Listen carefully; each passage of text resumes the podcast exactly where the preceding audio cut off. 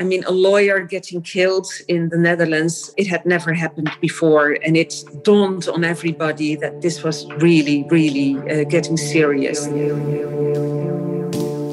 They were attacks that really scared people. They realized that these guys were prepared to do anything to protect their drug trade. I'm Nicola Tallant, and you're listening to Crime World, a podcast about criminals, drugs, and the sins of the underworld in Ireland and across the globe. He's public enemy number one in the Netherlands, where he now stands accused of multiple murders, including the shocking assassination of a criminal lawyer representing a witness at his upcoming trial. During his brutal career in organised crime, 43 year old Ridouan Taghi joined forces with Daniel Kinahan's Irish Mafia, a Bosnian cartel, and the Italian 'Ndrangheta group to form a European cocaine super cartel still under investigation by numerous police forces. But who is Taghi? And how did he go from street dealer to billionaire drug boss in a violent and brutal underworld? This week, I'm talking to Saskia Belleman, justice correspondent with The Telegraph newspaper, who will be reporting on his upcoming trial known as Marengo, which is due to get underway in Amsterdam in the coming months. She tells me how Taghi hid in the shadows as he secretly made his way up the ranks of Europe's narco elite. We talk about his gang's links to the Kinahan Mafia and discuss how Taghi and his ilk represent a new threat from organised crime on society. This is Crime World, a podcast from SundayWorld.com.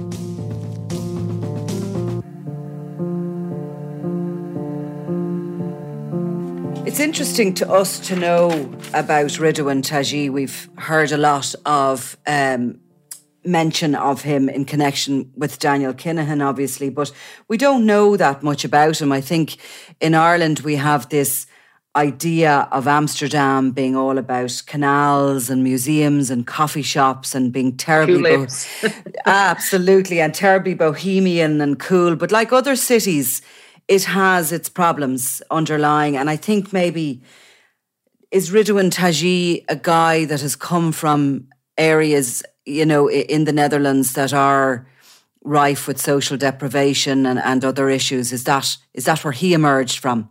Not really. Um, he he moved to the Netherlands from Morocco uh, when he was only three years old. Um, he had an older brother then, two sisters, and when they arrived in the Netherlands, uh, they moved to a small village near Utrecht it's not really uh, a backward area, but uh, he did grow up to be, you know, a small-time criminal. Um, he was part of a gang that used that mentioned themselves bad boys.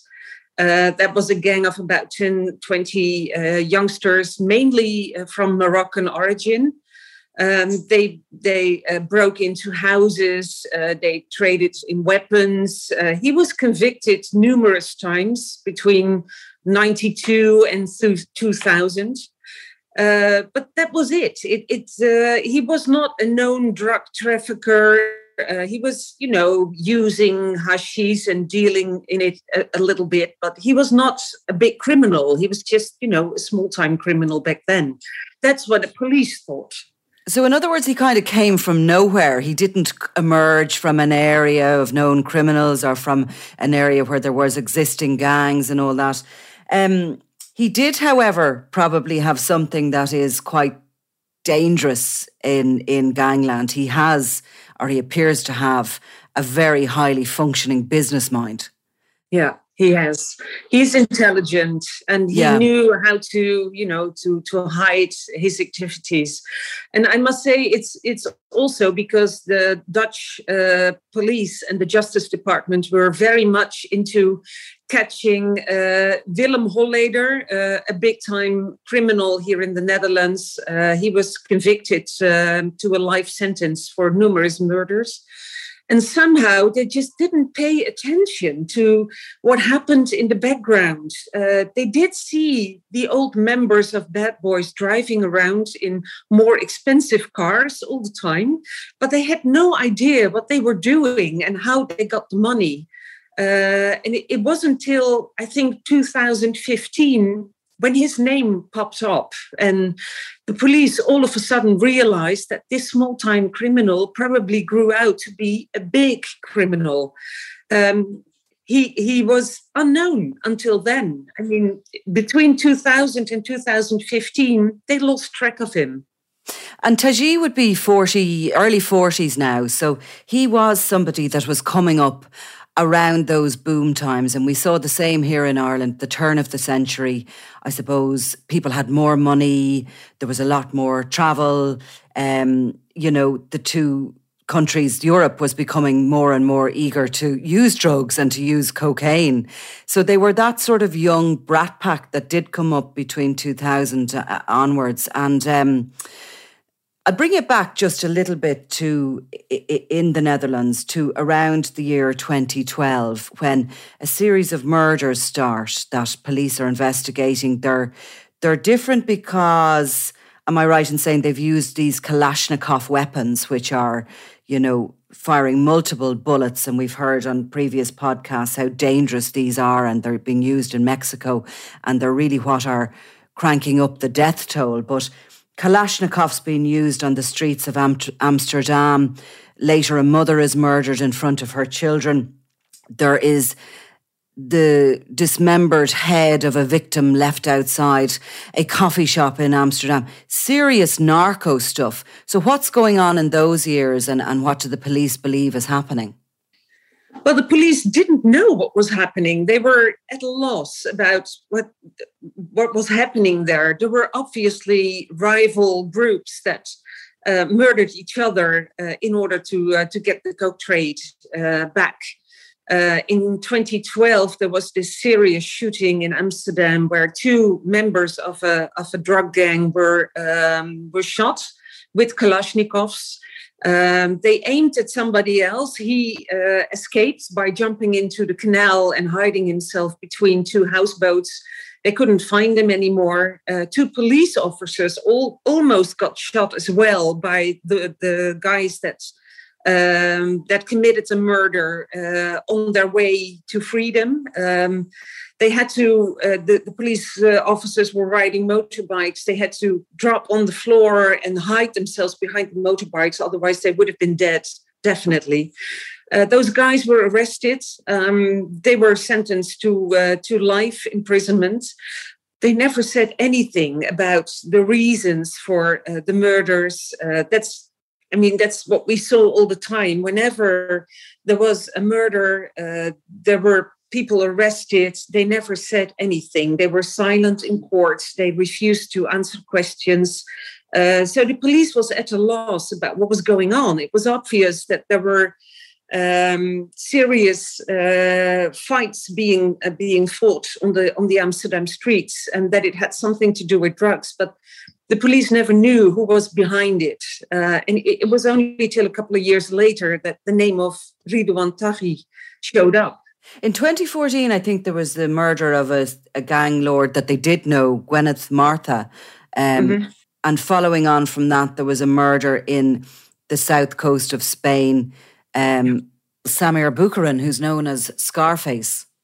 Those two murders were serious and they were both known as sort of leaders of, of rival Dutch Moroccan gangs. So clearly there was a, a war over turf on the streets, yeah. but the police were getting very little intelligence. Is that the case within that sort of Dutch Moroccan world? Are they do they keep very tight? Is it very difficult for the police to get intelligence out of that world? Yes, it is. Yes, it is. Um, it wasn't until 2015 when they discovered uh, a warehouse where they found an enormous load of weapons, enough uh, to arm a little army.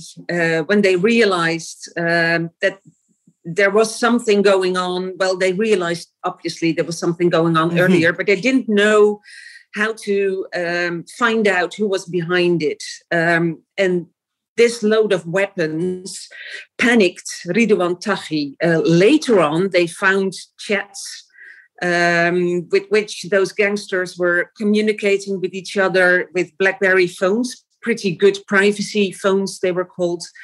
Uh, and they were openly communicating about everything that happened on the streets of Amsterdam. But it wasn't until a couple of years later they found out. And what changed uh, the game very much is that there was this murder in uh, in uh, Utrecht.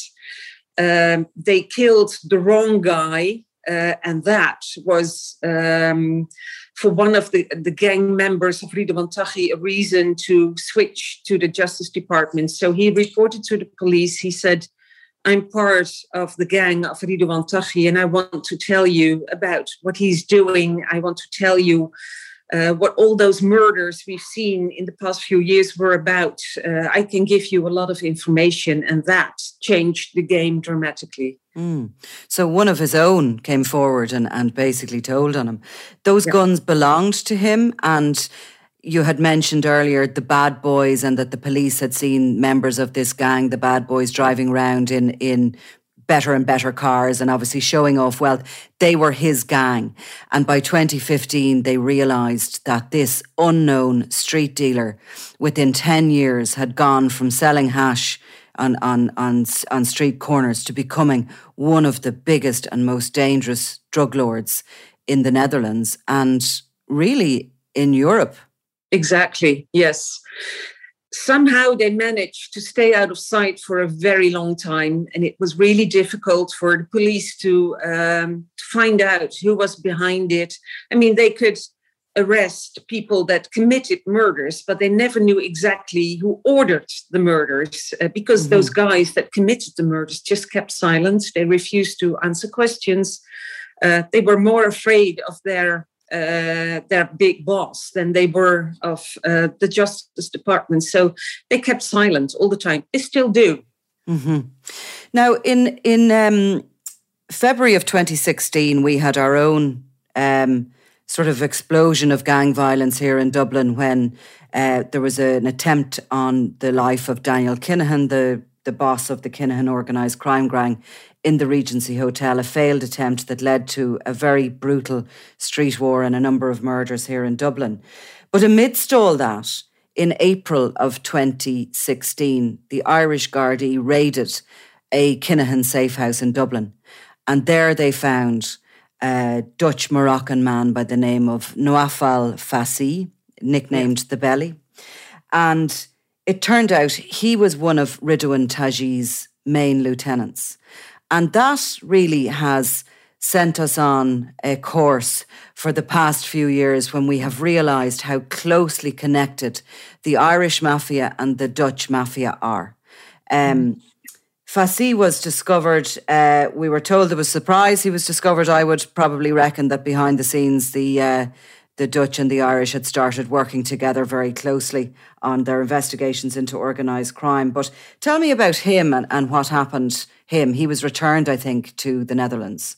He was um, first convicted to, to 18 years because he was uh, the guy that ordered a, a, a, murder in Diemen, a small town near Amsterdam. Um, the attempt failed. Uh, he was hit seven times, but he survived. Um, so this this was one attempt, but then a couple of years in, in the same year, 2015, there was a murder in Almere. Um, it was an electrician, we thought, uh, but later he proved out to be uh, a well-known Iranian, a guy that uh, committed uh, the biggest bomb attack in Tehran in Iran uh, in the 80s on uh, the headquarters of the Republican Party. Uh, 73 people got killed, um, among them four judges, four ministers, one uh, chief justice.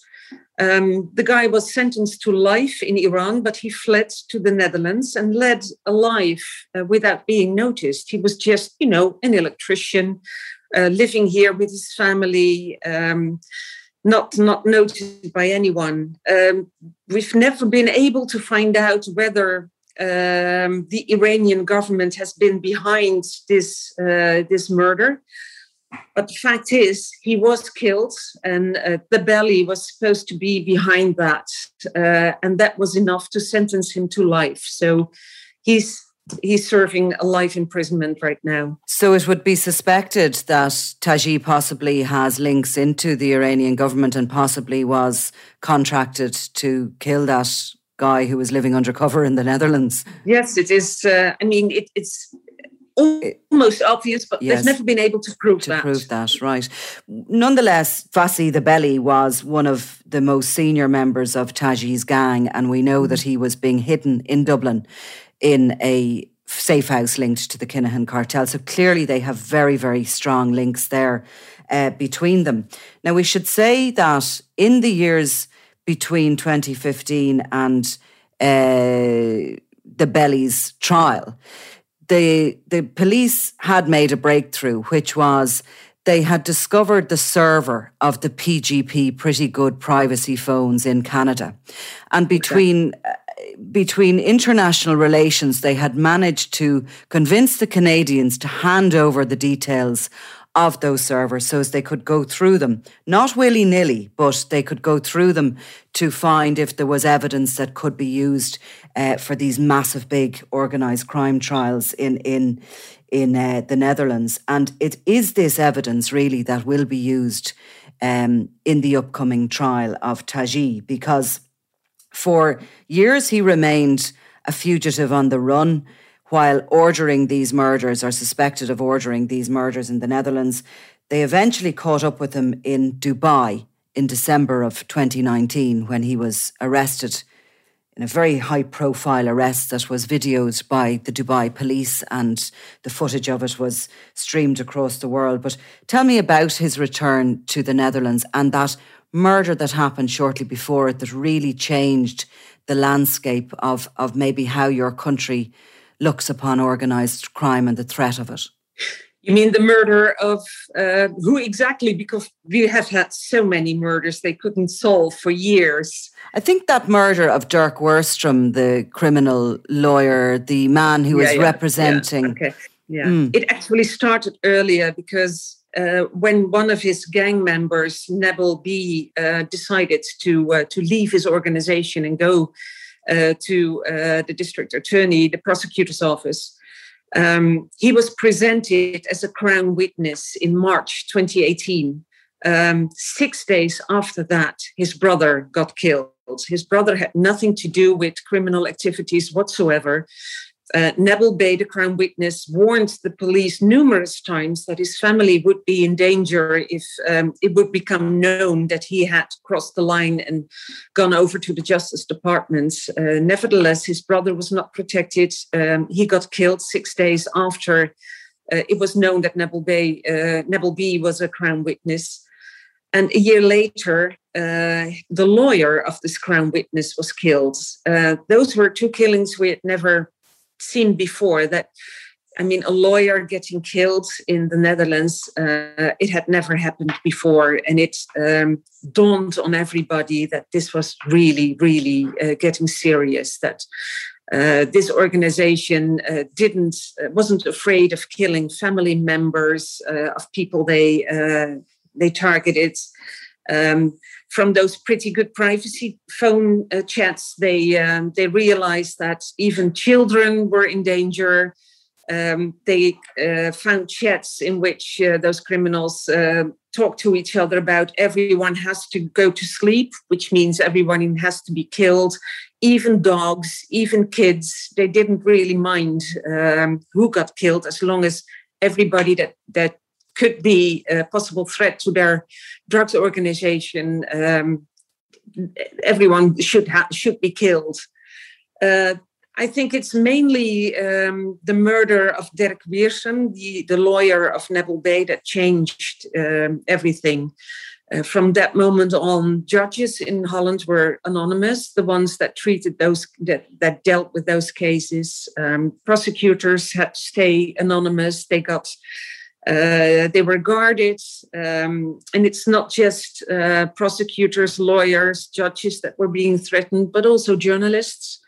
Um, our uh, office was attacked uh, of the Telegraph in Amsterdam. Uh, there was a car that rammed the front and um, it was put on fire. It caused an enormous damage, no casualties, but in, in, it, it caused enormous damage there was uh, an office of, um, of um, a magazine, Panorama, that used to um, that write a lot about Taghi's organization as well. That was being attacked with a rocket launcher. So they were attacks that really scared um, people in uh, that were dealing with those criminal organizations, and they realized that these guys um, were prepared to do anything to protect their drug trade. So Taghi remains on the run, and from his his uh, you know his hideout as such uh, in in the United Arab Emirates, it appears that he is launching attacks not only on his criminal rivals but on the very foundations of the state of the Netherlands. He exactly. is challenging the court system. He's challenging police, journalists.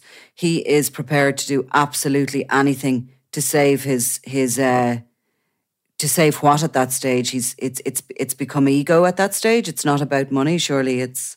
Well, it's both. I think it's mm. both ego and it's it's money because of course there's billions going round in the drug trade, and he's one of the biggest. He was one of the biggest uh, trading in cocaine, working together with, as you mentioned, the Kinahan clan, but also with other groups that were all stationed in Dubai uh, they seem to be working together uh, in trading drugs and at the same time trying to eliminate their uh, their adversaries. Yeah, my understanding of the situation is that they came together at some point.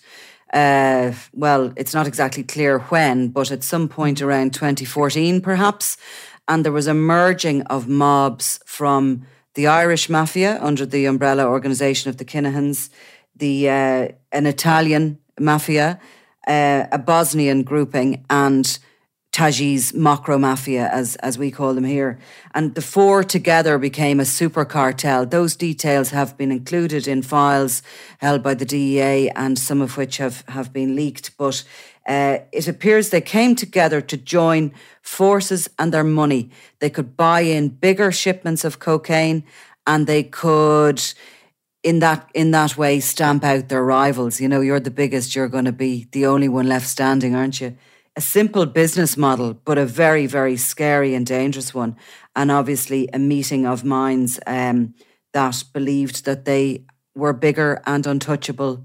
Um, now, while Daniel Kinahan remains in the United Arab Emirates a free man, Ridouan Taghi, things haven't worked out quite so well for him.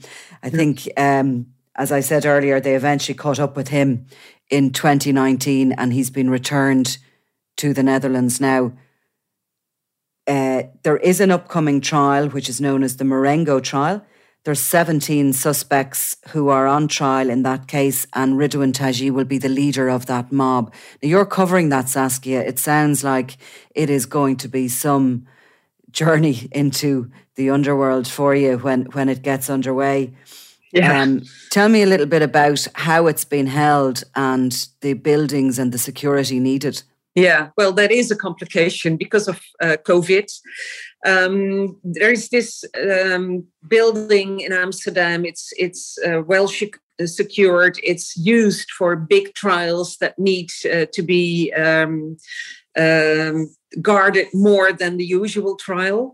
It's somewhere in a in an area that's very uh, at, at the, the edges of Amsterdam. Um, there there are just a few buildings around it, so it's really diff- it's really easy to um, to protect the building. Uh, on the other hand, it's not very big, and this is the biggest trial we've had so far uh, with 17 suspects, uh, 17 lawyers, uh, four judges, um, prosecutors, uh, guards. Um, it's probably going to be too small. Uh, usually, it, it wouldn't be too small when there would not be COVID.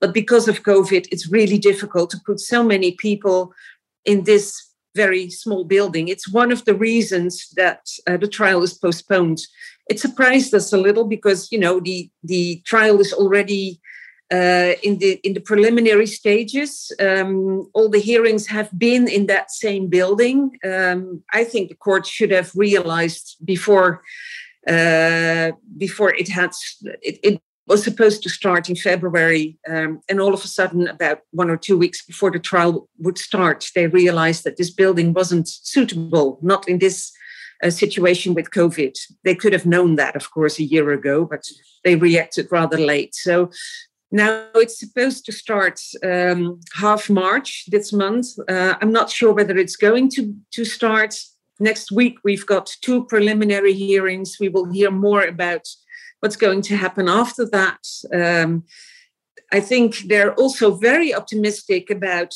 um, when they are supposed to finish the case. Uh, they say they uh, think they will end the case in um, half 22. I don't think so. I'm I think it's going to uh, last a lot longer.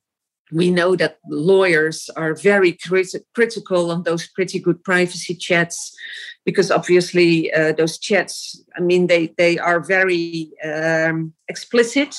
On the other hand, um, the ones that chatted with each other used nicknames, and lawyers keep telling us uh, this is not my client that's hiding behind that nickname it's somebody else. Um, so it's already taken a lot of preliminary hearings about those um, those chats and i think it's going to take a lot of time uh, for the courts to you know define who is talking to who at a certain moment whether it's enough to use as evidence in the case. Uh, and obviously, we have suspects that are silent. They don't want to talk. Uh, they don't say anything. They refuse to answer questions, and it's their re- legal rights. But it makes it a lot harder to um, define who is to blame. And are they all tried together? Are they, you know, while it is it's one trial, are they all in the dock together, all seventeen of them, including Taghi? Have you have you seen him? No, uh, we have seen a few suspects, but Taghi hasn't shown himself yet. Uh, he's supposed to be there on the first day that it, the trial actually starts, uh, but we still don't know when that will be. I don't expect him to be there uh, the coming week when the first two preliminary hearings um, are, are uh, starting up again. So we're all looking forward to the moment that we'll see him again for the first time because we've never seen him since I mean, as a youngster, we have uh, obviously we don't know how he looks now, um, whether he has changed. We don't know how he behaves. All we know is that um, during um, uh, the preparations of the trial, obviously uh, the police tried to talk to him. He was not really interested. He, he yawned a lot. He leaned back in his chair, um, refused to answer questions. He did want to, to talk about football, but that was just about it. Mm. Sometimes, you know, laying eyes on these people who seem to be so all powerful can be kind of disappointing as well, can't it? You know, you see this small little person in the dock who looks nothing like what you imagine. But then, you know, monsters don't look like monsters, do they? In in the real world, they just look like ordinary people. Um, yeah, they are. Yeah, they look like monsters. The um, the other one I wanted to ask you about was the Chilean known as El Rico, Richard Eduardo Riquelme Vega. He also came on the radar here in Ireland because I understand that he was involved in a plot to break uh, the belly out of Portlaoise prison as he was being held here awaiting extradition to the Amster- yep. to Amsterdam. All sounds like something from a crime drama, but nonetheless, um, the Gardaí were alerted to that plot and, uh, you know, they undid it before anything could happen. And I think the belly was removed by military aircraft from sent in from the Netherlands to make sure that nothing happened. But El Rico was arrested in Santiago um, sometime around 2016 or 2017. He's known as the most dangerous Chilean in the world, and he appears to be one of Taghi's right hand men also, he was the supplier from um, Central and South America of the drugs, and he was the guy, the fixer who uh, was was organising the shipments for them.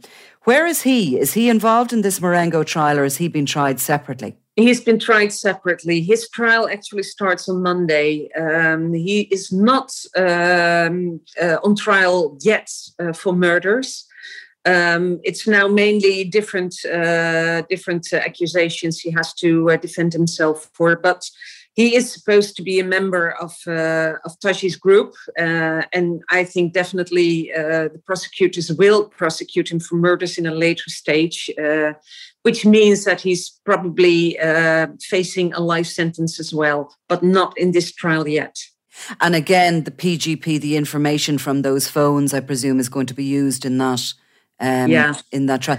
Of course, this is all new evidence. This is just, I mean, these PGP phones arrived very quickly, have uh, law enforcement has started to have success decrypting them now and they are being used in in in a lot of cases but the evidence is new so it will be robustly defended and uh, anybody standing trial is obviously going to do their damnedest to get that evidence thrown out um, you know so so obviously that will be be largely challenged. But um, what's it like going in and out of that court? I think it's known as the bunker, is it? Yeah, it's right. Yeah. It looks like a bunker. It's, you know, just a square building.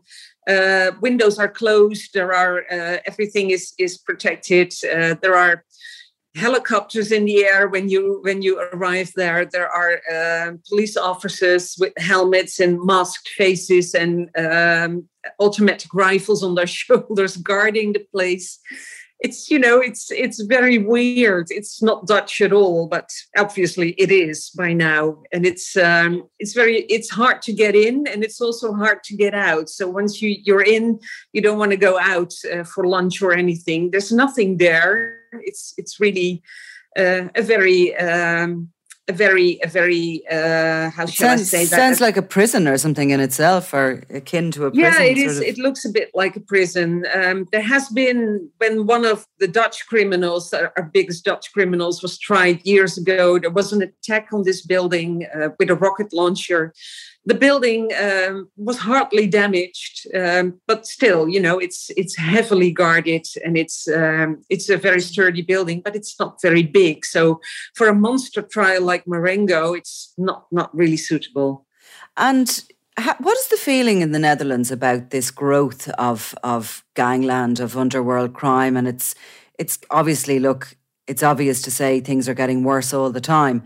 Um, but is there a worry that you know, it is becoming. I did see some some stories there in the last few years that there were warnings that, you know, it could be coming a narco state. I don't think we're anywhere near that um, here in Europe because there's no such elements of corruption. Certainly not to the same degree as there is in Mexico, etc. But when you see the kind of money that can be made in drugs, and you look at the likes of Ridouan Taghi, and he is within ten years becoming a billionaire from a guy mm. selling deals of hash on the side of the street.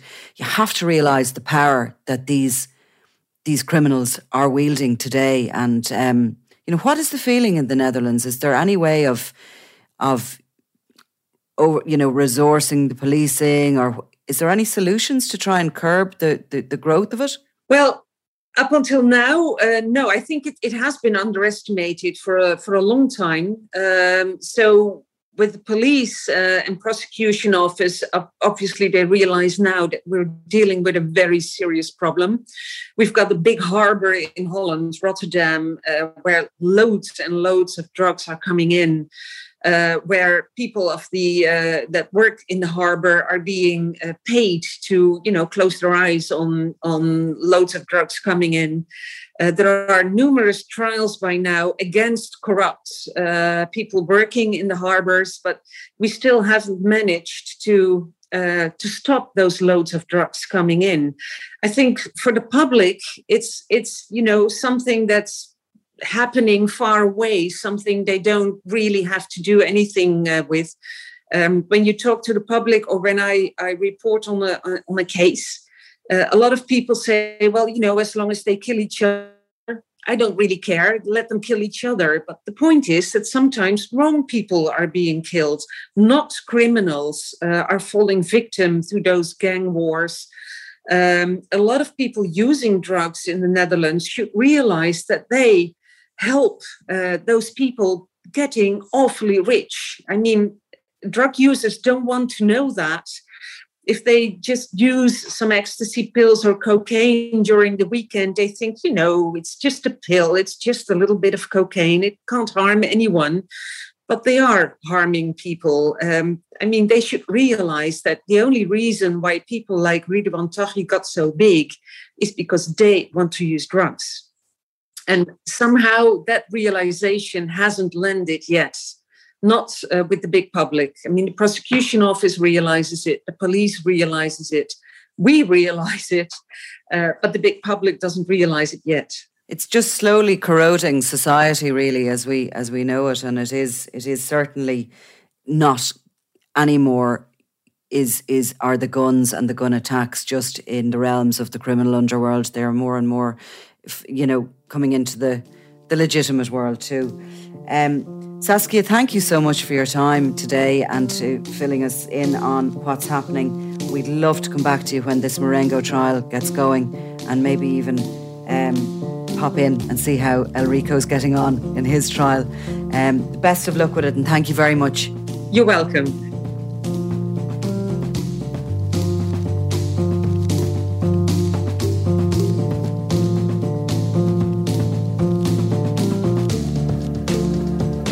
SundayWorld.com, this is Crime World, produced by Ian Mullaney.